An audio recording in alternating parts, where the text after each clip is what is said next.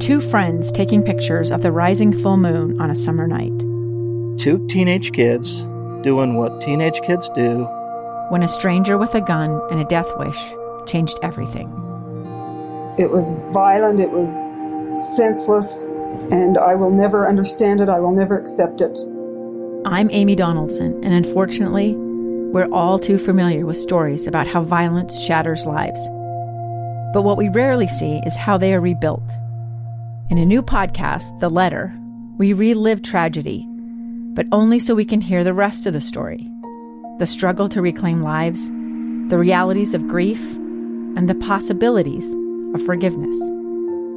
I believe in miracles. Sometimes I thought there are no miracles. Yeah, there are, and this is a big one. Follow the letter at theletterpodcast.com or wherever you get your podcasts.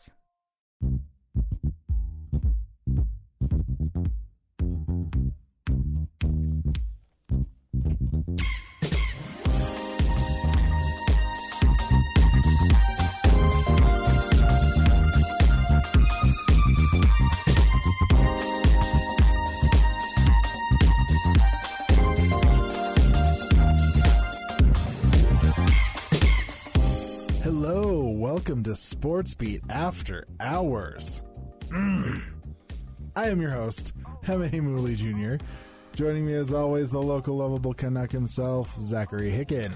I am happy to be here on the one and only KSL After Hours project. Often imitated, never duplicated. yes, we are the originals. We are one of a kind, and as Hema said, we are often imitated, but never duplicated, never replicated. We are the best. So, we sure are. anyway, thank you for listening. Um, make sure you guys go to uh, this podcast is powered by KSLSports.com. Go check out that website for all of your local sports needs. Also, make sure to, uh, if you haven't yet, subscribe, rate, review, share it with a friend um, so that we can keep our jobs. Write us a sexy little review. We will read it on the air because our egos need it. Five stars only. Speaking of keeping our jobs, we actually brought our boss in for the sole reason of actually pumping up his ego. Matthew Glade, executive producer of KSL TV Sports. Is your ego satisfactorily inflated? Uh, my ego is never satisfactorily inflated. It actually sits Dude, on my shoulder make and up a talks to me most of the time. We just made up a word. We did. Satisfactorily. Satisfactorily. This is what happens when each of us are right. We averaging. just, we just write for a living. Yeah, well, I was gonna say each of us are like averaging like four hours of sleep a night for the last two weeks, so we have some excuses. Um, in case you guys didn't hear, there was a big rivalry game over the weekend down in Provo.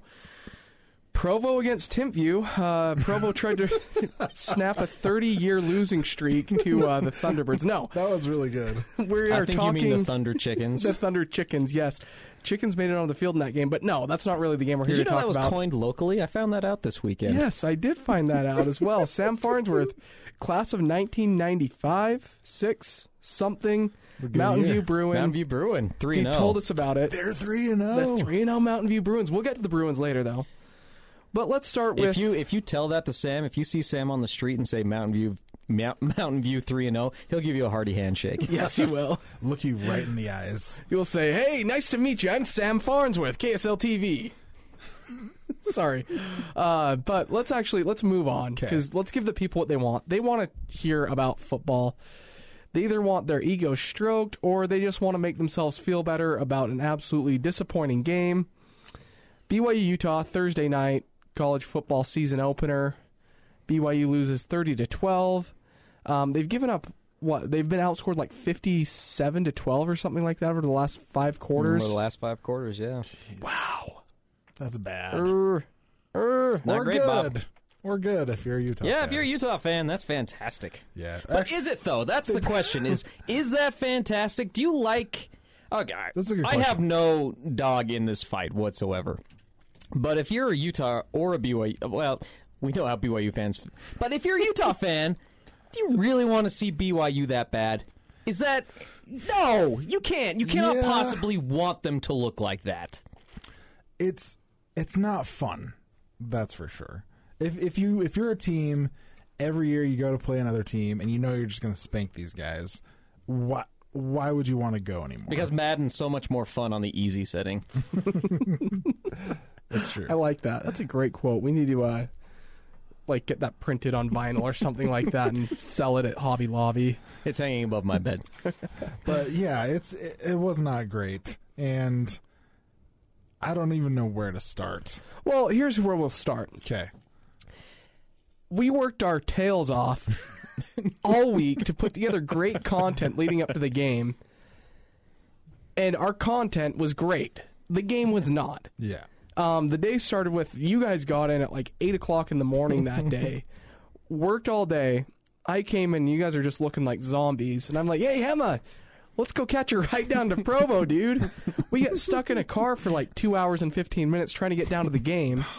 It was awful. yeah. The point Thank point you, of the mountain UDOT. was ridiculous. Thank you, UDOT. You guys are two thumbs up. No, I, I can't wait for those projects to be done. Especially, I am moving to Lehi in less than a month.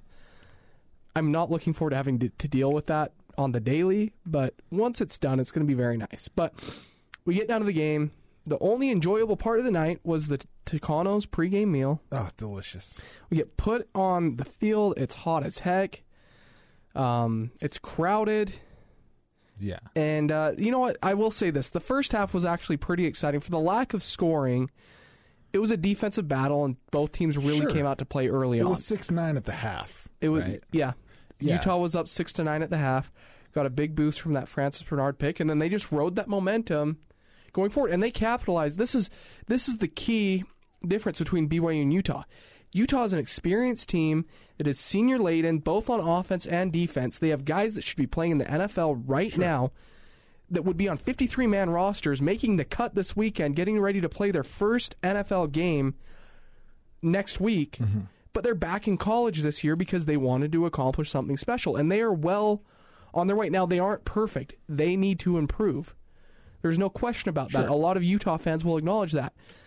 But you saw the gap in experience and talent with BYU and Utah. Um, BYU's first string competed very well, but um, they come out in the second half. A couple guys, I, I think I saw online that Khyiris Tonga left the game for a little bit, and then you know Utah Yeah. made adjustments in the second half. They attacked that three man front that uh, BYU was running, and they ran all over. Zach Moss ran all over BYU in the second half. They controlled time of possession. BYU only had the ball for like six minutes in the second half, which is just insane. Um, I almost spilled my drink. um, nice catch. yeah, let me wait. Let me back you up just for a second here, Okay. because I think this is really important that we talk about this.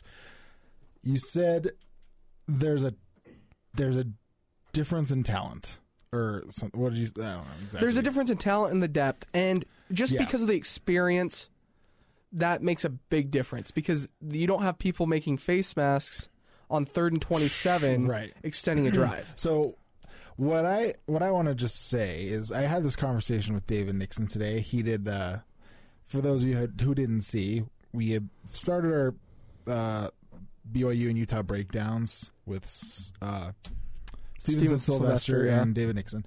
Um, had a conversation with David Nixon.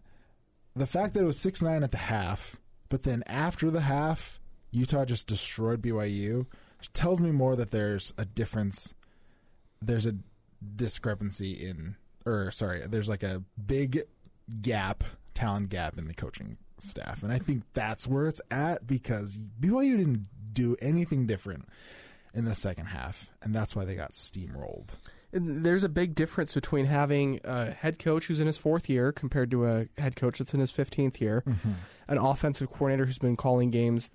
This is his 14th game calling games against a guy that has called games for 20 plus years, however long mm-hmm. Andy Ludwig's been doing it. A defensive coordinator that's been under the tutelage of one of the best defensive minds in the country Yeah, for the last decade plus compared to a guy that is also in his fourth year um, calling defenses. So there, I mean, the experience there, there was a big difference. And you notice Utah, the very first drive, they get the ball, they march right downfield, and they score. yeah, And there was nothing that BYU could do to stop them.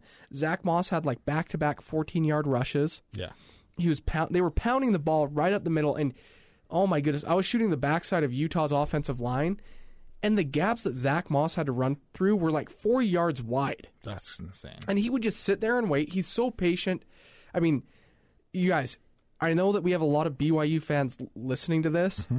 Zach Moss is a really good running back. Yeah. Like, really good. Like, this is a guy who would start for a lot of NFL teams right now. For me, he's the best running back in the state. Oh, absolutely. But his vision and patience are so good, and it's not a quality that you see on tape. Mm-hmm. Um, when you watch, the first thing you're notice Right. is his physicality, is his explosiveness, his low center of gravity, and his balance. Like all of those things, and then on top of that, he's really smart. He's patient, and he has amazing vision. And so he just waits for these holes to open up, and then he explodes right through, and he gets seven yards of carry. Like he's a great player. Yeah. And the thing is, like, what I liked about Utah's play calling and what I disliked about BYU's play calling was even though in the first half, Zach Moss wasn't getting the explosive gains that he's used to getting, you know, he did get tackled for loss a couple, a few times in the first half. They kept feeding him the ball because they know that eventually he's going to break out. They know that eventually um, he's going to find a seam. And BYU did not do that, which I think that they should have. So I don't know if you guys looked at the numbers for this.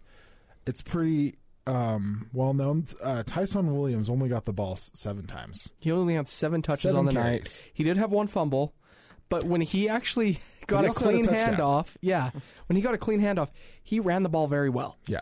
Um, and I think part of the reason that they may have gone away from Tyson is because last year, um, in the second half, when Matt Hadley got hurt, they were no longer able to run the ball. So I just wonder if they felt that they needed to put the ball in Zach's hands. And we'll get to this with Utah State. You want to put the ball in when when you have opportunities for your best player to have the ball in his hands. Mm-hmm. You want to put it in his hands.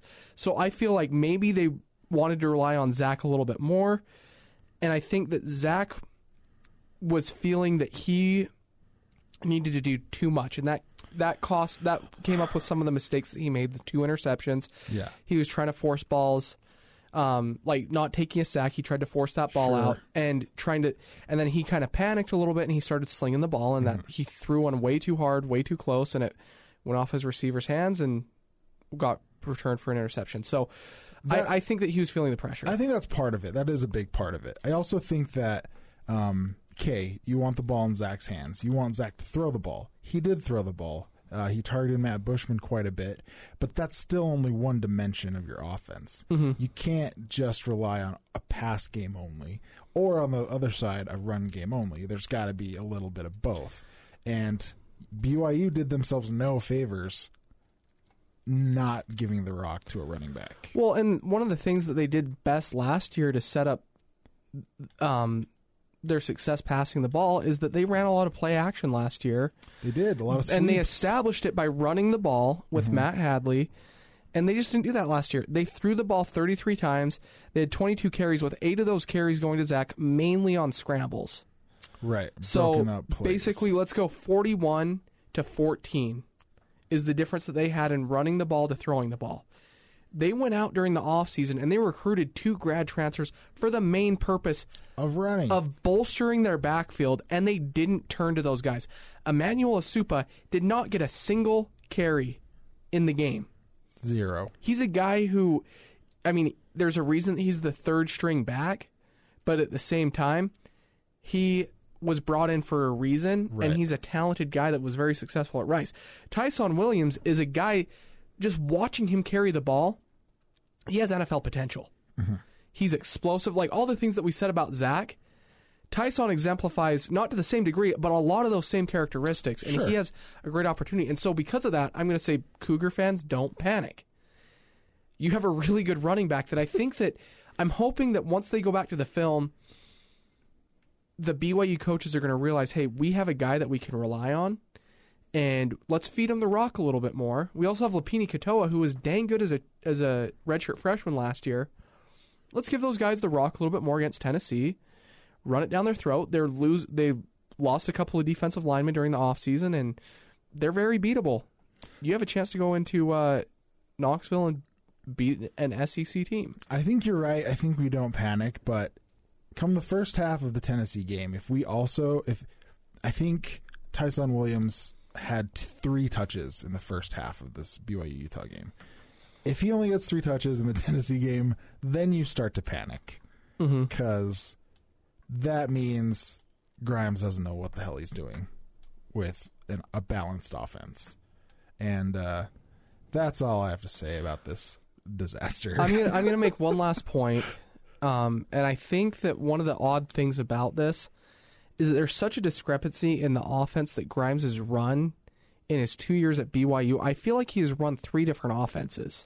yeah. So they ran I that agree. pro style offense last year to start the year, predicated on a lot of motions and a lot of sweeps. hmm Tanner loses the starting job, and they move to Zach, and they kind of went to more of, um,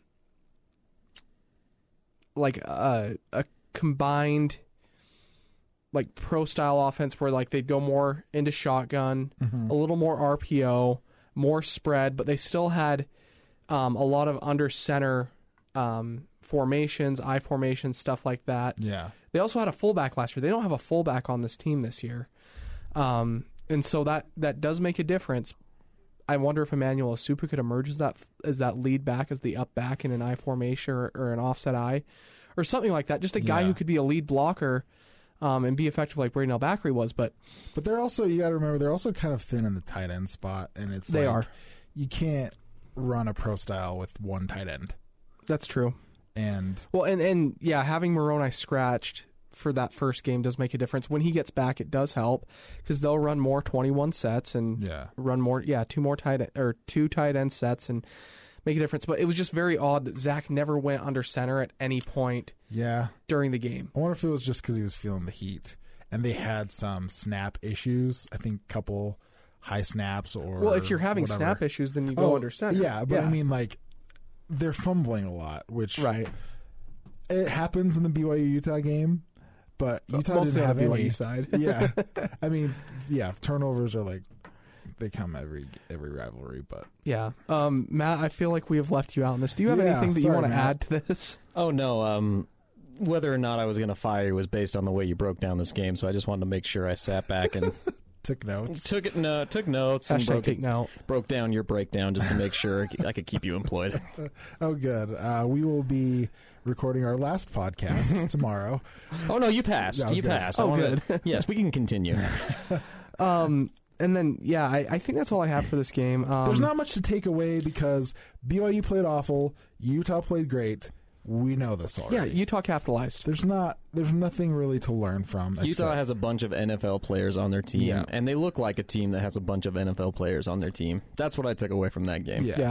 But anyway, let's uh let's move on to uh the Friday night matchup that was Utah State against Wake Forest. Oh my gosh. Oh, you don't want to do Um, Joab Friday? Salem Hills? We could talk to you at Salem Hills. I think it would make you would you enjoy it more? Uh, no, I would not. Okay. That game was a big letdown. So I, I know that you were a little let down. In case you guys don't know, Matt hosts the uh, illustrious The Scotsman podcast on Hey. the KSL Sports It's really podcast good. network. It's really good. If you want to hear him talk in a Scottish accent and break It's down not Utah for long. State Don't film, worry. it's, the, it's the entire podcast. Yes, he wears a kilt as well. Um, yes, but that's a personal choice. Yes, that is a personal choice, and I respect it. I love it. I actually, uh, little off story, and this is what Sports Beat After Hours is. It's just little Yeah. spin off stories.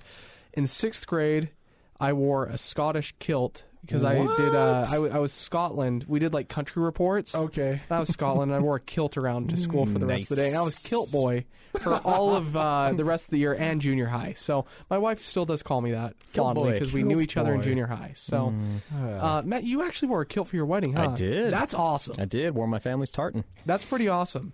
So are you are you actually Scottish? Yes, yes. My great grandparents came over on the boat. That's awesome. Yeah, That is the I'm coolest very- thing I've ever heard. Mm-hmm. Yeah. Got my this clan cool. and everything. We've That's actually cool. talked about this, me and Matt, because this is a weird aside, but yeah, I have a little bit of Scottish in me too. My great grandpa was from Scotland. Whoa. My mom's maiden name is Murray, and so we have a tartan too, which is pretty crazy. Interesting. That's Yeah. pretty cool. My tartan is very is better. It is. We we compared. Oh, that's pretty cool. We compared our We targets. whipped out our tartans and compared. Well, let's uh, let's take a look at the uh, Aggies tartans, if we shall. Uh, I don't know. they showed their true tartans. They did show their true tartans. Um, well, the main takeaway with this game is another year, another Power Five team on the road, and so close, but still coming up short. But it did not lack great performances from the Aggies. No. Not at all. Uh, yeah, my if you listened to my uh, my initial reacts podcast from the game, I recorded it because we were out shooting high school football Friday night, all of us, and so I came back and watched the game after the live live broadcast. And yeah, they lost to another P5 game on another P5 team on the road, but they're good. And, I mean, that's my that's my takeaway from the game. They're good. They're they're really good, like they were last year. That's that's what it is. Jordan Love played like Jordan Love plays on the road. That's uh, what happened. That's what he does. Um, I would like, honestly, coming into the season, that was the number one thing I wanted to see. I wanted him to see. I wanted to see him play That's better right. on the road. I thought that was the biggest question mark because they they need that from him, and he all last season, whether it was Wyoming, whether it was Boise State, whether it was you know the final drive of Michigan State, he's struggled a little bit. Yeah, he threw for 400 yards and he threw three touchdowns, and all of those gr- throws were great. But Yeah. he also made three really bad throws that ended up in interceptions, and there were, I think, if I remember right, there were two more where, that could have been picked off pretty easily. That's true. That first interception, especially where he throws it off the back, off his back foot with no pressure. I'm still not There's sure what he was trying to do. Yeah. He was trying to force something. And this is going to sound weird because normally you want the opposite, but I would really like to see him tuck it and run more. Hmm. He hangs in the pocket sometimes just a little too long because Mm-hmm. when he takes off running, he's a really good runner. Yeah. And he could use it, but he really likes to go through his progressions and he really likes to force stuff sometimes that is just not there. Um, but other than that, I, but that's the thing is I say all these things. Yeah, right. Still, he was really good. You know, it's and like he has like this. The way he sits in the pocket is very NFL style. Like Yes. he'll he feels the pressure, moves a little, like he changes his direction slightly, but he still stays in the pocket. But he could. You're right. He does have legs. He does all those them. things. Like you, you. Most of the time, it's the opposite. Is like what we said about Tyler Huntley for so long. Is wow, that guy just takes off running way Yeah. too quickly. It feels weird saying the opposite because normally you want a mobile p- quarterback to stay in the pocket just a little bit more. But he's so athletic and he's so dynamic with his legs. It would just be nice to see him do that just a few more times during games. Uh, that offensive line, that was a surprising performance by me. An offensive line, the, especially the right side with two redshirt freshmen, they played really well. They didn't give up a lot of everything. They were able to create a lot of holes, especially for Jaylen Warren. Gerold Bright didn't get as many touches as I thought, but Jaylen looked really good. Some iffy play calling a couple of times, especially in the second half. Um, every, I mean, the third and four, everybody's talked about that ad, ad nauseum. And honestly, looking at it two days later, I'm still even more baffled uh, than when I first saw it. When I first saw it, I was like, kind of like, oh, okay, Jaylen's kind of the hot hand, but you got to put the ball in the hands of your best player. Sure. No matter what. Like, even if he's thrown two picks up to that point, if it's third and four at midfield, game's on the line. If you get a first down, if you can get down and score three points, I mean, at worst, they're going to tie the game mm-hmm. instead of take the lead. You got to give it to Jordan. Let Jordan make the play, whether it's with his arm or whether it's with his feet. Let the NFL guy, the potential first round NFL guy, make that play mm-hmm. and win the game for you. Mm-hmm. Jaylen Warren's he's a you know he's a junior college transfer who's playing his first game with the team. Maybe don't put it in his hands just yet. Yeah. Even he even though he was having such a good game. That's just kind of my thought on that. And David Woodward Oh, is I've been waiting for this. maybe the best player that has ever played the game of football, to put it as unhyperbolic as I possibly can. No one has pa played the game or the position greater than David Woodward in any level of college of, of football. Period. He had a Is that phenomenal game. Yes, I, uh, twenty plus tackles. What was twenty four? 24 Tackle tackles. tackles. Uh, it was one sack. It was two and a half for loss. It was two forced fumbles. If Yeah. I'm doing this from memory, so you can all all Aggie Twitter can kill me, but I'm doing this from memory. So Okay, so And, uh, tw- yeah, 24 tackles, one sack, three and a half tackles, for loss. three and a half. That's what it was. Okay. Um, Sorry, I missed the one. And then yeah, I'm gonna count. He had two fumble recoveries, Yeah. including one return Yeah. for He a had one- touchdown. yeah. That he got game, burned. that that play was so insane, and that's that's what's so great about David Woodward is he does everything well. and He looks he looks so big out there. He looks like a defensive lineman playing Yeah. linebacker, and he's so fast. He's so good at rushing the passer, and he's so good at pursuit. And the other, for, the first forced fumble he had, if you watch the entire play, he gets beat by Newman, who jukes him, um, coming off the read option, but he doesn't give up on the play. He pursues him, and then he punches the ball out as he's tackling him later. I mean, so even when he gets beat, he comes back and he still forces forces a turnover.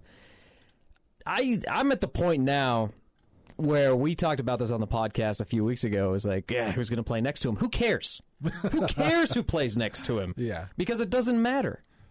And it especially doesn't matter with the way the defensive line is playing. They've had a lot of four man fronts, and they looked really good playing those four man four man fronts. Unga, um, He had a Fulelua, Yeah. uh, Henniger, Tipa Nalia, they they did a really good job neutralizing Nalia, mostly because that delayed option Right. just slowed him down because they couldn't use he couldn't use his speed like he normally does. Mm-hmm. It was uh he never got in rhythm. He still played well, but he didn't never never got in rhythm. I was really impressed with the way they held the line. They only allowed like 3.1 yards per carry and they carried the ball 50 some odd times through the game. Carney was Carney. spectacular. Um, but he was the only one who really got going. They limited uh, the other running back, I'm blanking on his name, and Newman, the quarterback, pretty well in the run game. The where, where it really came, what it really came down to was this undersized DBs trying to cover gigantic wide receivers, and they were gigantic. Watching them play, they just jump ball after jump ball, and when they were throwing, the, they were just tossing bubble screens, and they were getting 15 yards of carry because they couldn't bring them down. Mm-hmm. They're, I mean, they were bouncing off them tackle wise, and I, you know, when you're getting that much from your receivers, I, and it was guaranteed almost every time they did it. I, that's ultimately what it came down to. I mean, in two plays, they went 80 yards, and they held them three plays, but fourth play, fourth and goal, was a jump ball, and Yeah. because they knew that's that's what's so crazy. I mean, you're fourth, fourth and one. And all you got to do is punch it in, and they went with a fade because they knew that was the mismatch. They knew they Yeah. couldn't run it Yeah. on Utah State, so Yeah. they went with a fade. Yeah. And normally it's like you- you'd never run run with a fade on fourth down, but that was the right call. So, uh, there's nothing to worry about. They're a bowl team. They're going to be really good, and uh, I mean, it would be nice to see them beat a P5 team on the road, but I don't see them beating LSU, even with how good they look. But yeah, I think crazier things You never happened. know. Yeah, No, you you never, never know. know. the biggest takeaway that I got like was just the the new guys on the team stepped up when they had to, Absolutely. and it was incredible. I mean, Repp had a really important catch. Uh, COC Mariner COC had Mariner had a a highlight bunch reel like He was yeah, Awesome he was catches. toe phenomenal. tap. Yeah, oh, that the, the offense didn't look any different. Yeah. That was another big takeaway. Is we're all concerned about what weapons they're going to replace. They looked almost exactly the same. Yeah. The guys that they brought in to fill in those spots, to fill in all that production, they did exactly what they needed to do. yeah. Well, and that's what you need when you go after grad transfers. You need guys that can step in and contribute immediately. COC Mariner established himself as potentially a number one receiver, depending on Right. It's either him or Savon Scarver. Jordan Nathan, a great option on the slot too. as well. Yeah. Caleb Repp is a guy who hasn't played tight end in like four years.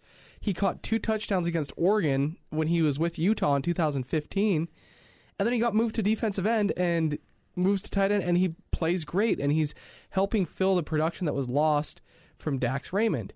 And then Nick Henninger, who joined the Aggies late in fall camp, comes out and looks great playing on that defensive front. And so it's really nice that three out of the four grad transfers that they added this year had major, major games to start the season. And I'm expecting that Riley Burt at some point, because he's so good against Mountain West teams, will have some game where he rushes for like 120 yards on I 10 hope carries. Boise State. I, Yeah. I really would. I want to see him lead block for Gerold Bright. That like that'd be amazing. Riley Burt is huge. So He's big. He's I, just a uh, big body. I interviewed him um, like the second week of fall camp, I think it was. And he's like, yeah, he's like, I'm the biggest running back in the room by far because like everyone's like five foot eight and I'm Yeah. six two. Um, so he f- kind of stands out a little bit. But anyway, um, they'll find a way to utilize him as well, at least during the conference slate, to help ease up. I mean, who knows if Jaylen Warren and Gerold Bright are that one two punch that they were in that first game. Yeah. Then That's they're a gonna be pretty great. dang good one-two punch. Yeah. Jaylen looked better than I expected for a first game. Me- Yeah. Yeah. I'm not absolutely. exactly sure why we should be surprised because he was so dang good in high school and he was pr- the best was running back really in good JC. Yeah, exactly. He was he was really good at Snow College too. Should have been playing D1 football the last two Sure. years. Yes, absolutely. Um, he's a very good football player. Uh, but speaking of high school, um, as we mentioned, we uh, were very busy. Not only Thursday with um, the BYU Utah game and everything that went into leading up to it with our BYU Utah preview, um, but we also uh, had our game night live game of the week. Um, we were out shooting high school games. Um, and we had some really, really good games, like fun rivalries in week three, um, border wars, uh, So a little of bit of everything, a nine touchdown performance. Yeah. Um, we had animals on the field again. uh, I mean, high school football has actually been really, really fun this year for three so weeks. fun. Um, do you, uh, Hammy, do you want to start with your game? Your game Sure. was possibly the game of the week um, for the three of us that are here. Mm-hmm. We'll, and we'll we'll recap at the end the game night live game of the week, Roy Fremont. But let's start with Bingham Corner Canyon. Yeah, Bingham Corner Canyon. It was uh, it was as electric as you think it would would be. Uh, the announcer said this at the game, and I'm not sure if this is right, but he said it, so I'm gonna assume it's right. It was the first meeting ever between those two. Um, Corner Canyon I mean, Corner Canyon's only been a school for five years, so it's True. definitely possible. and Bingham. Bingham's the six A. I don't remember what they were ranked, but it's like top three. They, so they were number one in the entire state. Corner both. Canyon was number three in the entire state. Okay. Yeah. Um and man, that place was rocking. And um surprisingly, if you don't know, you know, Corner Canyon beat Bingham. Um Didn't just beat Pretty them; they handily. throttled them. that's right. They s- smashed them. Um at least while I was there, the best player on the field was probably Austin Bell, um, the running back. That dude knows how to run. He's, you know, he's not the biggest running back um, in high school, but he utilizes what he's got. He's got quick, quick feet, good hands. He had a receiving touchdown and three rushing touchdowns. So dynamic. That's the thing. So dynamic. That's the thing that's crazy. Yeah, Um, and he got like a, a he split time last year, um, with Caden Johnson, who he was our five A, uh, game night live MVP. Um, but he's like a two way player. He played linebacker as well. Um, but yeah, he just he's so good. He ran for 864 yards last year. wow. Um, so far this year, through three games, he has 416. What? He's averaging seven and a half yards per carry, and they're running the ball a lot more. I've noticed with um, uh, Corner Canyon. which is crazy Yeah. because they have a great throwing quarterback in uh, Cole Hagan. Cole Hagan. and, so, well, I, I do think that part of it is losing. Um, uh, they lost uh, John Mitchell, who was like their big, tall wide receiver. I think he committed to SUU. okay, Um, but he he was like the speedster that just burned everyone downfield. He had 13 receiving touchdowns last year. They do have Noah Kjar back, but um, I mean Austin Bell is like the guy for this offense, and then to top it off, their defense is really really, Really good. good. I mean, you look at the guys that they have: Van Fillinger, Van Fillinger, excuse me. Yeah. he's a Texas commit. Um, Josh Wilson, Zach Wilson's younger brother, he has two pick sixes. He has Yeah. a pick six in back to back weeks. He's going to BYU. Um, yeah, they're just they're a really good team all around, and Coach Kjar looks like he's going to get his second um, state championship in a row. um, yeah. So I don't really good team in Corner Canyon. Uh, so I'm pleasantly surprised. Uh, I'm not worried about Bingham, but it feels like Bingham's kind of slowing down. I just don't know that there's talent at the high at, at, at like top level talent across the entire state that we've seen the same like I think it's pretty spread out if that makes sense. I don't think that there are any super teams maybe outside of Corner Canyon. Um American Fork's really good. Lone Peak's defense is unbelievable as usual. But I don't know that there's like a super team aside from Corner Canyon that's just going to run the table at any level. Yeah, I mean, we'll see. I just don't. It's. I just. I was surprised that Bingham is like not the powerhouse that it used. Like Yeah. I mean, Usually a, a you- four touchdown loss is really surprising it's for the bad Bears. for Bingham. Yeah. No, you you you get so used to seeing Bingham a certain way, and I mm-hmm. I was week one. I shot the Weber Bingham game, and I mean for a half, it was a ball game. Yeah. I mean, Bingham did not look like Bingham to me then. I kind of chalked it up to week. It's week one, so maybe Sure. they look a little, Yeah. you know. But um, that offensive line isn't nearly as good, and they just don't have any playmakers Hmm.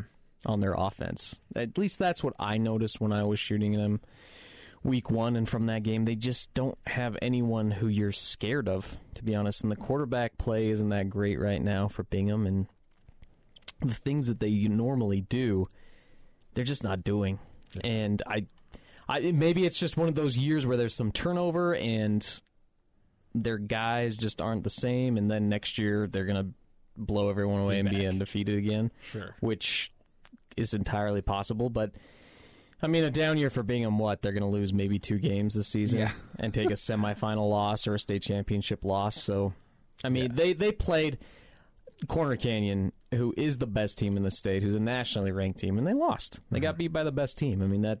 That just kind of happens sometimes. at they Corner might not. They might not lose again. Yeah. So I will say this: um, looking at some of their stats for some of their guys, they have a wide receiver, Isaiah Glasker, who has six catches on the year for five touchdowns, according to Deseret News. Six Well, catches for 127 yards and five very touchdowns. So with his catches. throw the ball up to uh, Isaiah Glasker if you uh, if you can. I think three of those came against Weber. that's right. Yes. Yep, he had three against Weber, Mm-hmm. um, one against uh, I think they played West Jordan week two, Taylorsville, excuse me, one against Corner Canyon. So, um, yeah, the thing that's just Bingham's always been a great defensive team, and Mm-hmm. they've just always had just enough to do it, get it done on offense with skill players. They, they're just a, a team that's always won in the trenches, but. Yeah, we're starting to see the, the tide shift a little bit with I mean, I think Corner Canyon is going to be a legitimate powerhouse like what we saw Alta do in the mid 2000s. Yeah. Um, Because that's what they've done is they've come into that space and they're taking all the best players away from Alta. and and they're they have a genius head coach. Mm-hmm. Eric Kjar is a brilliant offensive mind, and Yes. Um, yeah, I'm excited to see what they're able to do. And honestly, in the the region that they're in, they're in Region Four. I would not be surprised if they ran the table against Pleasant Grove, Lone Peak, Sky Ridge, and American Fork. Wow, that would not be surprising. That is a stacked region Right. that But not one of those teams, do you think, is in the same league as Corner Canyon right now? no Not a one. I mean, maybe maybe Lone Peak can slow them down Lone a little Peak's bit. the one but team that may surprise. if, but if they get down by 14 points, unless they get a pair of pick six, sixes, they can't overcome that. hmm I agree with that. Um, you mentioned earlier that you had Salem Hills Juab, I did. pair of undefeated teams. They were. Uh, what uh, what did you think of your game? Sorry. It set football back about 25 years. Well, that is what happens whenever you make it down to the south end of Utah County. You travel back uh, in the DeLorean, going uh, 88.2 miles per hour. I saw some serious stuff, as they say. Uh, yeah, so Juab and Salem Hills. What I can say about that is Salem Hills is uh, they're a good football team.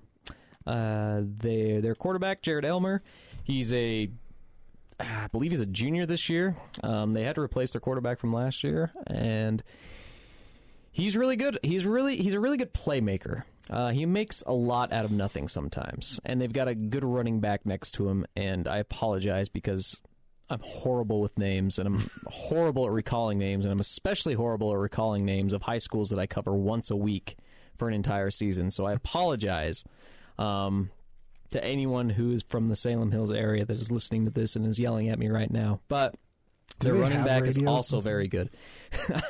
I'm not, I'm not sure they do. It's just a PA system throughout the town. Uh, But no, they, they played really well. The defense was was, was really good. Uh, I mean, they shut out Juab, and to get a shutout, you have to be good, and that's the way they are. And Juab didn't look great. They only put together while I was there. Well, I mean, I stayed for the whole game, but there was only one drive, and it was in the th- it was in the third quarter. They had a chance to cut it to seventeen to seven and actually make it a ball game, and they went for it on fourth down, fourth and goal, and they dropped a they dropped a touchdown pass. he had it, the kid had it, and he dropped it.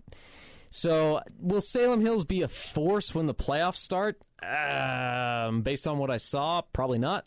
But you know, they they're they're a really good football team. I don't. It was hard to tell with Juab. I don't know if it was because they're playing up a classification, playing Salem Hills, that they didn't look as good as their two previous wins would suggest.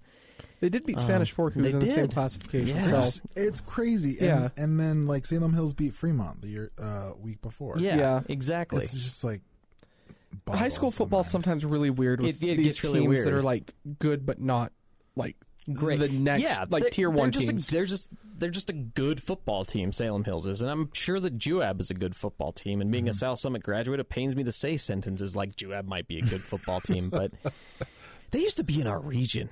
Our region, when I was in South Summit, it was spread all over the place. well, I mean, and it's now not I- Region Ten. It's no Region 10. No, but what is?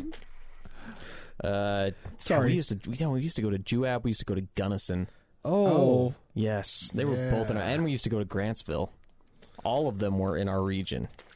Jeez. It made how no far sense. is Kamas to Gunnison?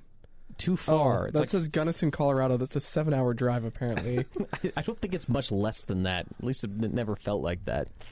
uh, two hours and twelve minutes. Oh god! But on a bus, I feel like it's four hours. Yeah, it's probably three hours on a bus. Can you imagine going home after your game? How about like a basketball game in the middle of the winter? It's awful. Oh, It okay. is awful. I, I am did- very sorry I- for your as your much as I two-way loved my football friends on the basketball team. I did not travel with them to support them on the Gunnison road trips. Meanwhile, Hem and I are like playing five A. Like, hey, I, well, that bus ride over to American Fork sure does suck.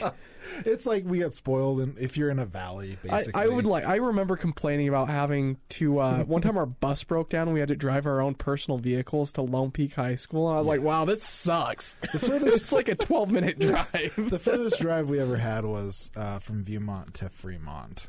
So Plain City seemed really far to us, but it's really not that bad. And I remember, like, we used to have a the Viewmont Classic wrestling tournament when I mm. wrestled in high school. It was so far that we would stay overnight from Pleasant Grove to South Bountiful. We would get a hotel room. That's funny. Part of that did have to do with the winter conditions, and the Sure. tournament did get done very late at night, so they didn't want to drive back late. But still, it's very laughable to think about that. That was like something that our coaches were concerned about back in the day. Um, It had to be like three plus hours for us to spend the night anywhere. yeah. Gross. Again, Basically, if we went to St. George, then we could spend the night. Everywhere Two-way else, we were coming back. two A athletic department budgets. Matt, you're a trooper, man. Um, but uh, for the last game that uh, any of us shot, covered, whatever, uh, I was down in uh, Timpview. Timpview versus Provo. We mentioned it. Timpview has a 30 year winning streak, 29 games over those 30 years. Um, just an absolutely dominating performance over the Bulldogs. And this year was the best chance that Provo's had in a while to uh, make a case to beat the Thunderbirds. Tim, or Provo coming to the game 2 0, Timpview 0 2. Um, I will say this Timpview may, aside from Orem, be the best 0 2 team in the state. And it's because of their defense. Um, they have, I think, if I count right, I think they have six guys with D1 offers, with only two or three of those guys being seniors. I think it's only right. two of those guys being seniors. Uh, Logan Follow, Logan Peely, Raider Damuni, um, Richardson. Um, sorry if I'm forgetting anyone else, but those are like the main guys that like come to mind off the top of so, Sione Moa. He's a stud. He may have killed someone um, in the game.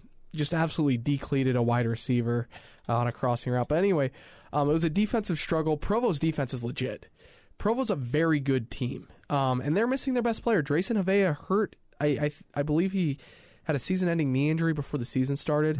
They're without their best player, who plays uh, outside linebacker and running back. He's a BYU commit, and they're without him, and so that makes a big difference in what Provo will be able to accomplish this year, but this game was great. Lived up to the billing, like everything you want from a rivalry game.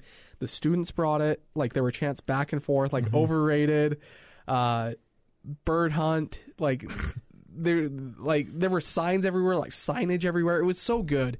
It was fun. Um, I'm enjoyed covering Timpview. Uh, I'm a, unofficially the Timpview beat writer Not for in a Yes, and if I was not going to Tennessee, You, this you this probably would have went to Timpview. I was yes. already assigned to Timpview uh, for their Saturday game against Kahuku. So, Well, it's just um, I know that you don't like driving long distances. You know, being down there in Utah County. Yeah. And so you know, I, you know, I, I, because I'm complaining, I am gonna I get mean, sent up to like what? Bear Pleasant River. I'm gonna get sent to Garland or something like that next week. Matt's Have like, fun covering see if you complain again Yes. now, Zach. yep, Bear River beat writer. Yeah. but um, yeah, you know, Timpview is a really good team, um, and and they're fun to watch. Just that defense is really fun. Um, even though they did get lit up last week by American Fork, um, but it, it- I, I'm I'm really excited for the 5A classification. And one of the biggest surprises out of the 5A classification, before we get to our Game Night Live game of the week, Olympus, who is a favorite to win the 5A t- title, got beat by Kearns. Kearns of all teams. Kearns, Kearns. who won its first playoff game in 25 years last year. Kearns, who has had kids transfer in and out of K Town mm-hmm. for the last 35 years. Kearns has only produced like two Division One football players in the last 15 years. Went on the road and beat Olympus with a pick six from Jeff Baza. I mean, what a performance! I mean, Olympus has Scotty Edwards, Isaiah Fatasi on the other end, like some of the best talent locally in the state, and uh, it it lived up to the hype. I think Kearns won the final was 26-21. Yes, yes, Yeah. that's what it was. And so I know Isaiah Fatasi is both of your guys' boys. Mm-hmm. Hema loves him for the. Polynesianness, and uh, Matt loves that he's a Utah State, I think, commit. Or is he just an offeree? Utah State's the only team that's offered him. Mm. I think it's only an offer. I don't think he's committed yet. okay. Did But he Utah- commit? I want. To, I just want to say he committed. We can all agree Well, now I that gotta uh, Google that. they're the best Cougars in the state right now. Yes. K Town.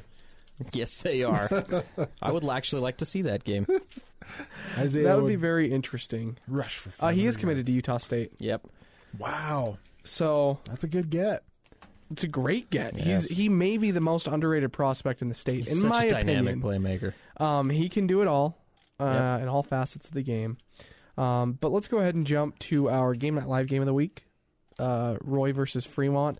The We opening a good game of uh, Region 1. Yes, we picked a good one for. Actually, no, I guess that Springville Dixie game was pretty good. It was. It was. It was good and it wasn't good all at the same time. That's what happens when you go down to Springville. Springville still runs like this weird modified like triple option offense, but Yeah. with like a lot of passing. But yeah, but they were also run it like out of a pro formation most of the time, and so Yeah. it doesn't look like it's a triple option. Yeah, it's they're a strange team to watch. Yeah. I did cover Springville a lot last year. I was the unofficial beat writer for Springville last year, but um, I'm mo- making my way north. Uh, it's just something you have to do when you when you work here. oh, I know. There was like a two year stretch during the Confensus years where I'm pretty sure I shot ten plus Jordan games. I knew everything about the Jordan offense. There were times, beat digger and beat. I'm not exaggerating. beat digger beat. the beat digger beat. Um, I'm not exaggerating. I knew what play they were running Oh, most of the time because they had awesome. like they only had. This is the thing about that team. They had like four plays that they'd always run. Yeah. and Yeah. a lot And of it was just just executed dictated. Yeah, Yeah. they just executed Yeah, it because when they had have one of the best Confensus, athletes in the state. And so, and they hit, they had a ton of talent around him. And so they'd line up and be like, and I could just get ready. And so I'd always shoot them well. I was never faked out because I was like, oh, okay, they're doing this. So I can just zoom in right Oh, here and I can cool. have That's it. awesome. Yes. That's pretty cool. Um, but I'm not complaining, regardless of what anyone out there thinks. I'm not complaining. I it's do. actually fun. Like when you get the same team over and over again. Like it's fun to go to high schools, but it's like you become familiar with the team. and you Yeah. enjoy watching these kids, and you kind of yeah, you're supposed to remain unbiased, but you kind of find yourself like, hey, you know, I hope that this player has a good game or like does something cool because I like what he does. Targhee Lambson's that player for me this year. Oh yeah. No one knows about Targhee Lambson except for the BYU coaching staff because they offered him last year as a sophomore. Mm-hmm. But I got the secret down in Provo, and it's Targhee Lambson, and this dude is like this physical, explosive running back. I mean, he he's he's so dynamic and he's so good, but like his offensive line isn't great. So he's just like running through like three or four defenders like every single run, spinning off them, bouncing, putting his hand down like when he's like about to get his knee down. He's a lot of fun to watch. I enjoy watching him. But let's get to the Fremont Roy game. Enough about Timpview. Who cares about the Thunderbirds? They're one and two. I care, but aside from me, I everyone's sick of me talking about them. Uh, Fremont Roy. Uh, Fremont was looking for its first win of the season. Major disappointment so far this year was Yeah, Fremont. I'm shocked they're 0 3. Yeah, Absolutely. Considering the talent, some of the talent they brought back. they were pretty close to making it to the semifinals last year. They lost in the quarterfinal round to um, one team from uh, Pleasant Grove, Region Four. Um, but alas, uh, a lot of expectations for this year, especially with a realigned Region One. They return their quarterback and a couple other key playmakers. Um, but Roy moves up a classification and makes a big statement win. Um, they scored 20 unanswered points in the fourth quarter to get the win. Mm-hmm. Pretty impressive. it is it is impressive. But then you think, I mean, it's not less impressive, but their their head coach is great. He's a great coach, and so Freddie Fernandez. Freddie Fernandez. Yes. For those Uh, who don't know. Yeah, and it, it, you have a coach like that. It doesn't matter what kids you have in your program. You'll have a well-run offense. You'll have a pretty solid defense, and that's just what Roy's got this year. Few people know how to get the best out of the kids he has more than Freddie Fernandez does. No matter where he goes, uh, no matter what situation, he's turned multiple schools into winners. I mean, the the fact that he's turned Roy High, who was a joke for ever since Jim McMahon graduated, Yeah. basically into what they are now. I mean, they've com- they've been competitive every year he's been there. I mean, it's not like Roy has a lot of talent to pull from where they are.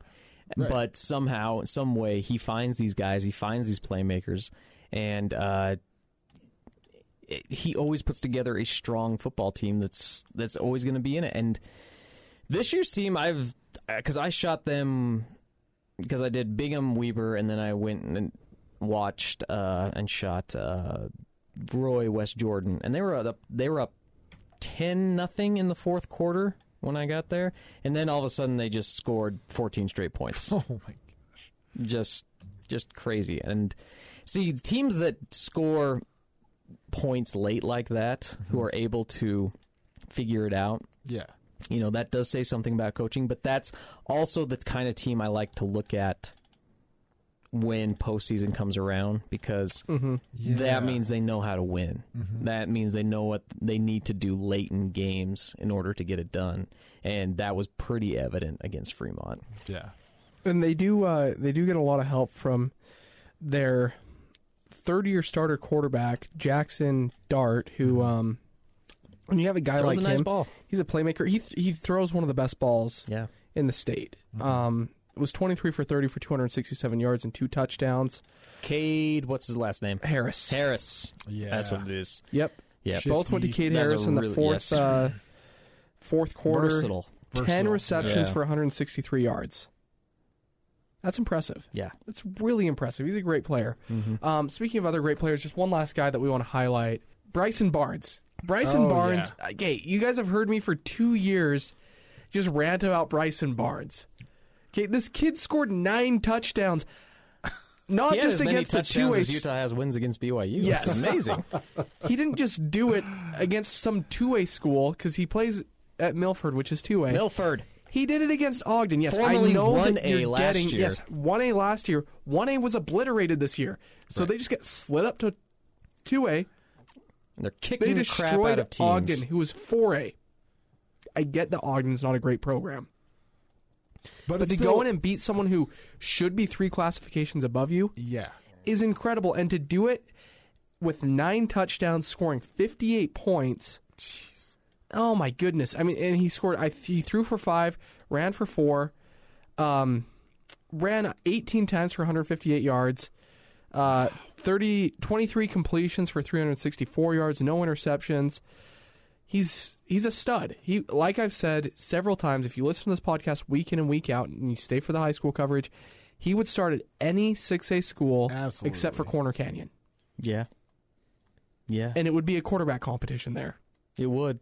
And even if he wasn't the starting quarterback, they would put him on the field Yeah, somehow. they would find a way to get him yes, on the field. he field. would start in some other position. Mhm. He's that athletic. He's I mean he's like six two, six three. Like he's not just some tough farmer tough kid that is like 5'10 and Right. you know, he's not like a Britton Covey with farm boy strength. Like he's a legit athlete that should play at the next He's level. got a, the body of a Every local college should offer this kid.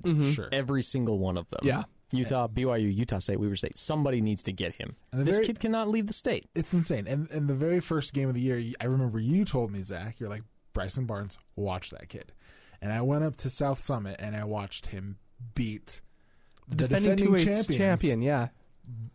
not by himself, but like easily. You know, Mm-hmm. he could throw, he could run. It was crazy, and it's something special that people should watch out for, for sure. I agree with that. Um, but I think that's what we have for prep football.